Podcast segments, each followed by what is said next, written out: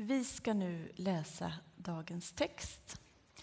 Och den första texten är hämtad från Saltaren, psalm 31, vers 2-6.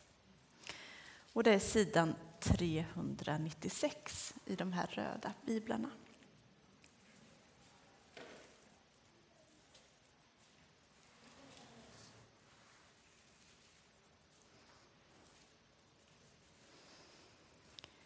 Till dig, Herre, tar jag min tillflykt.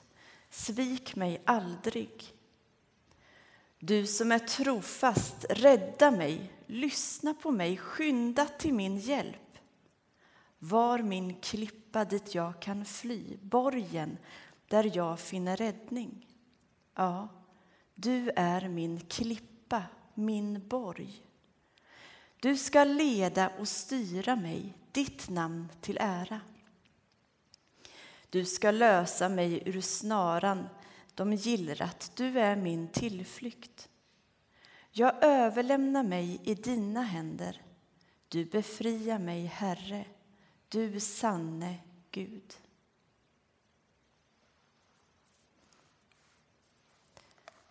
Då läser vi från Markus 1, verserna 12 och 13.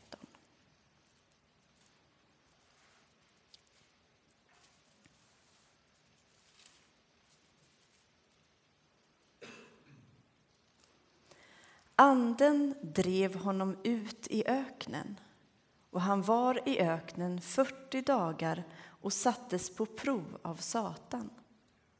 Han levde bland de vilda djuren och änglarna betjänade honom. Så lyder det heliga evangeliet. Lovad vare du, Kristus.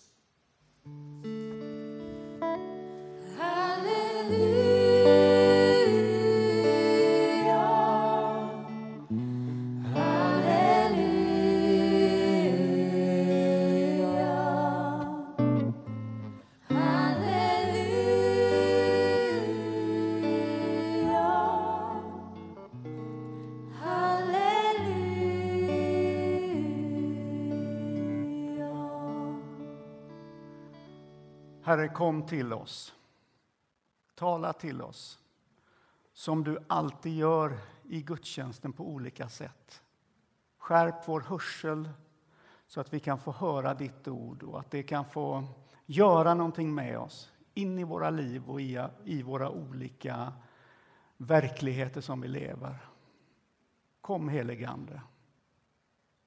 Amen. Varsågoda och sitt. Ja, som Lars sa här så började den kristna kyrkans fasta i onsdags. Och det är ju en tid av bön och reflektion som pågår ända fram till påsk. Och det är ju ett sätt för oss att följa Jesus hela vägen till korset. Och jag vet att man kan känna sig kluven inför fastan. Eh, att det är inte helt lätt att, att liksom förmå sig att hitta en fasterutin. Det är inte helt enkelt att få det att funka. Men temat den här söndagen är alltså prövningens stund. Och I öknen så prövades Jesus och i fastan så prövas också saker i våra liv. Men låt oss påminna oss om, och jag vill säga det i början av predikan. Låt oss påminna oss om att vi är inneslutna i Guds kärlek varje steg vi tar med honom. Jag vill ställa en fråga så här i starten på predikan. Och den är följande. Vad är det för faktorer i ditt liv som avgör vilken väg du går? Vad är det för faktorer i ditt liv som avgör vilken väg du går? Är det Bibeln? Är det magkänslan som avgör? Är det tillfälligheter? Är det vänners inflytande på dig? Eller är det det som känns rätt för stunden som styr din riktning? Och det här är en viktig fråga att ställa om du vill ta din längtan som finns i dig på allvar och leva ett liv där du någonstans vill följa Jesus. Många människors andliga erfarenhet är att i det ögonblick då man bestämmer sig för att leva som kristen så har också kampen om ens uppmärksamhet, ens riktning och ens livsfokus kommit som ett brev på posten.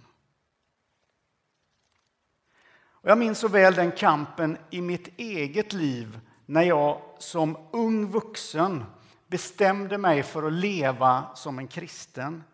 Jag var så van att göra det som föll mig in. Och jag levde, när jag tittar tillbaka, ett ganska flytigt liv. Och nu ville Gud ha ett ord med i laget hur jag levde och riktade mitt liv. Och det var inte helt enkelt. Det pågick ganska mycket kamp i mig om det där. Och jag minns att jag var på ett möte.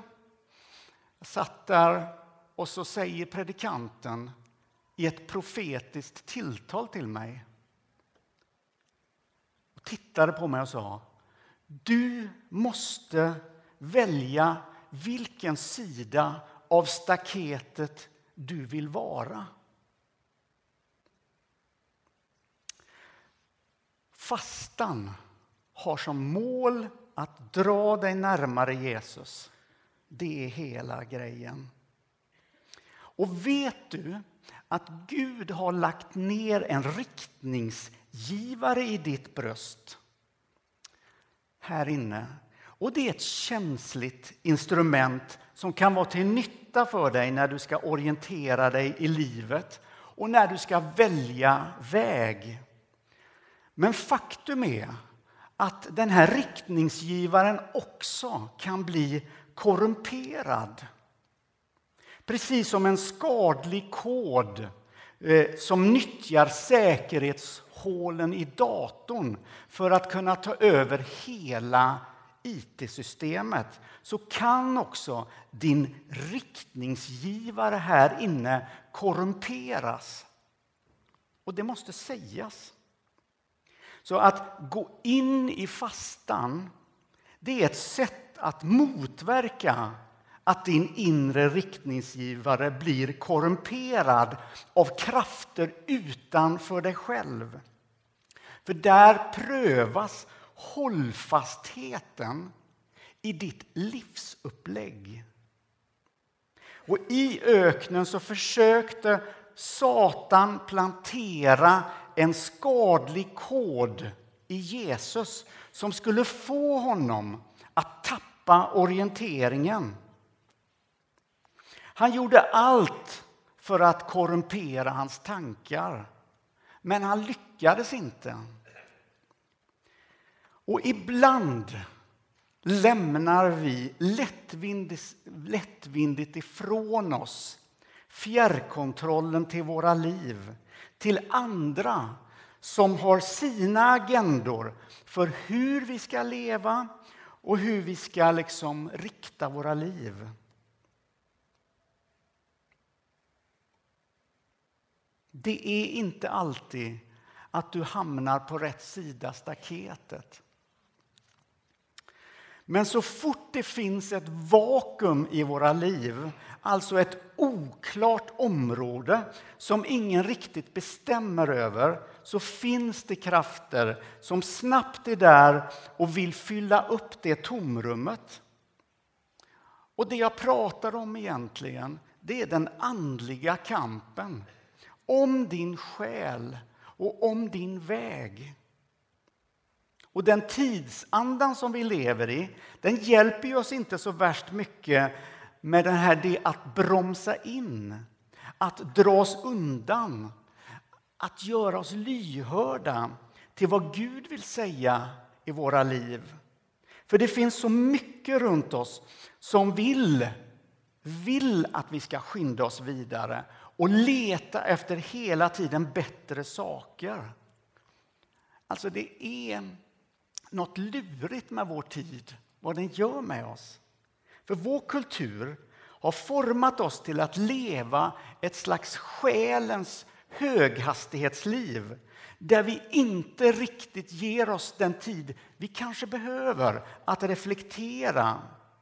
Det är nästan så att vi blir obekväma och känner ett påslag av nervositet i kroppen när vi är stilla för länge.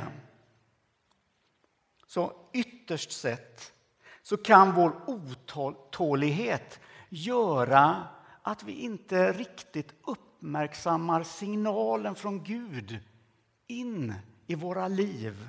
Den där signalen som säger Älskade lilla människa, jag vill bara dra dig till, till mig och gå vägen tillsammans med dig. Så det pågår en kamp hela tiden om din och min uppmärksamhet. Och det är samma kamp som Jesus hade när han då leddes ut i öknen och fastade och bar där i 40 dagar. Också Jesu inre riktningsgivare behövde kalibreras och prövas inför det som väntade honom. Hans dagar i öknen skärpte hans fokus när han nu skulle gå in i uppgiften som han var kallad till nämligen att gå den svåra vägen till korset. Det var helt nödvändigt att Jesu egen inre riktningsgivare fungerade och hade sin känslighet kvar så att han skulle kunna lyssna till rätt röster hålla sitt fokus på det som var väsentligt och följa Jesu, eh, Guds vilja med sitt liv. Och nu går vi som kyrka in i fastetiden. Och om du vill så får du följa anden som leder dig ut i din öken. Fastan är en tid där du får följa din andliga längtan och ge den ett utrymme. Och det viktiga är inte exakt på vilket sätt du väljer att fasta. Om du tänker att jag ska, inte, jag ska fasta från mat eller sociala medier eller kanske något annat som har mycket fokus i ditt liv. Det som däremot är viktigt det för din andliga uppmärksamhet det är att minska de yttre intrycken och flödet av stimulans som vi ofta är så vana vid. Du får göra som Jesus gjorde. Kliva åt sidan och hitta din form av avskildhet, din faste rutin och på så sätt ge dig själv tid att tillsammans med Gud pröva din riktningen på ditt liv. Liksom. Och då kanske de här frågorna kan vara till hjälp. Lyssnar jag på rätt röster? Håller jag fokus på det väsentliga? Följer jag Guds vilja i mitt liv? Jesus var ensam i öknen. Och också vi drar oss undan för att Gud ska visa sin väg i oss. Och det är fastans mål. Att Gud ska visa sin väg i oss. Men så är det också så här att fastan kan ju inte bara handla om att vi på något slags fromt och introvert sätt synar våra egna motiv och drivkrafter och liksom pillar oss i den andliga naven, om det nu finns en sån. Det var ingen vacker bild. Jag ber om ursäkt för den.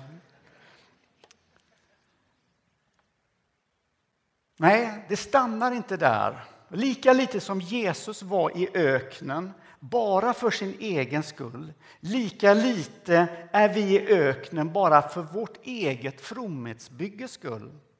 Jesus fastar i öknen, inte bara för sin egen skull utan för världens skull.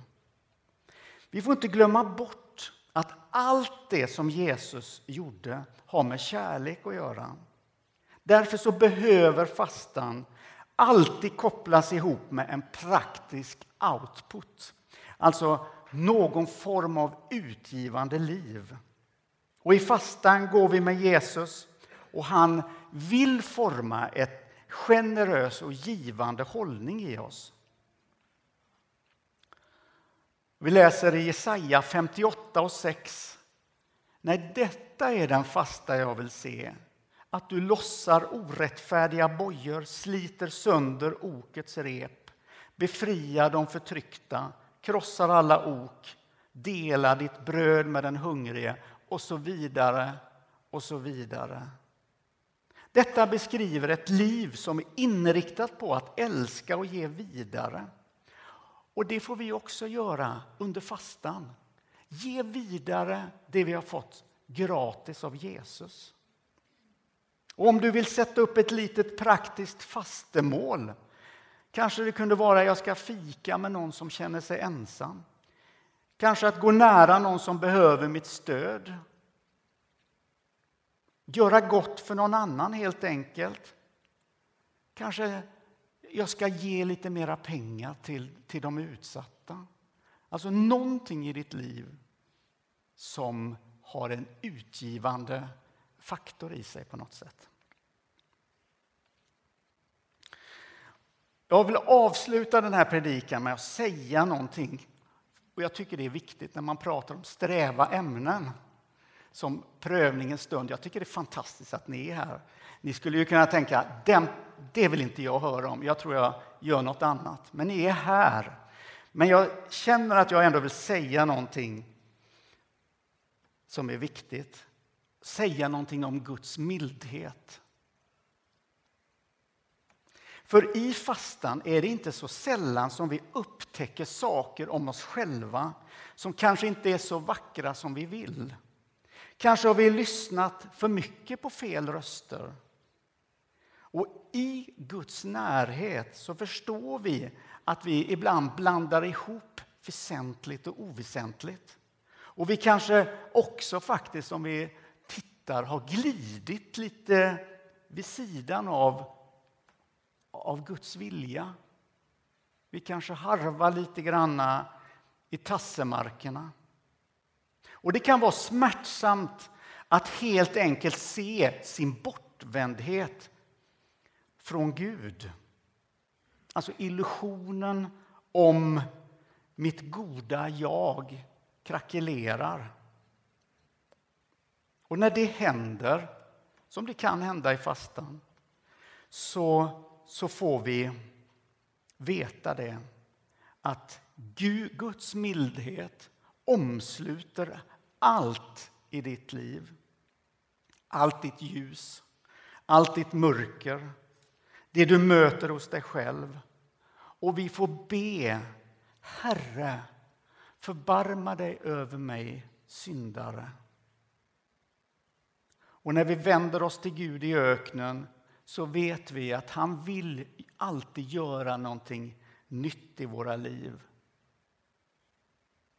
Salmisten vi läste här tidigare vänder sig till Gud. Till dig, Herre, tar jag min tillflykt. Svik mig aldrig, du som är trofast.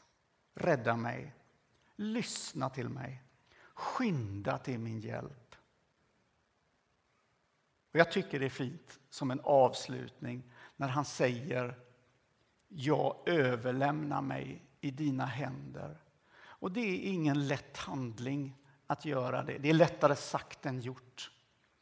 Men att överlämna sig själv i hans händer, det, vi behöver inte vara rädda därför att hans kärlek till oss är så stor. Och vi får komma till honom under den här fasteperioden med våra liv, precis som vi är. Och han vill leda oss vidare, in i någonting nytt. Vidare dit vi ska i våra liv. Amen.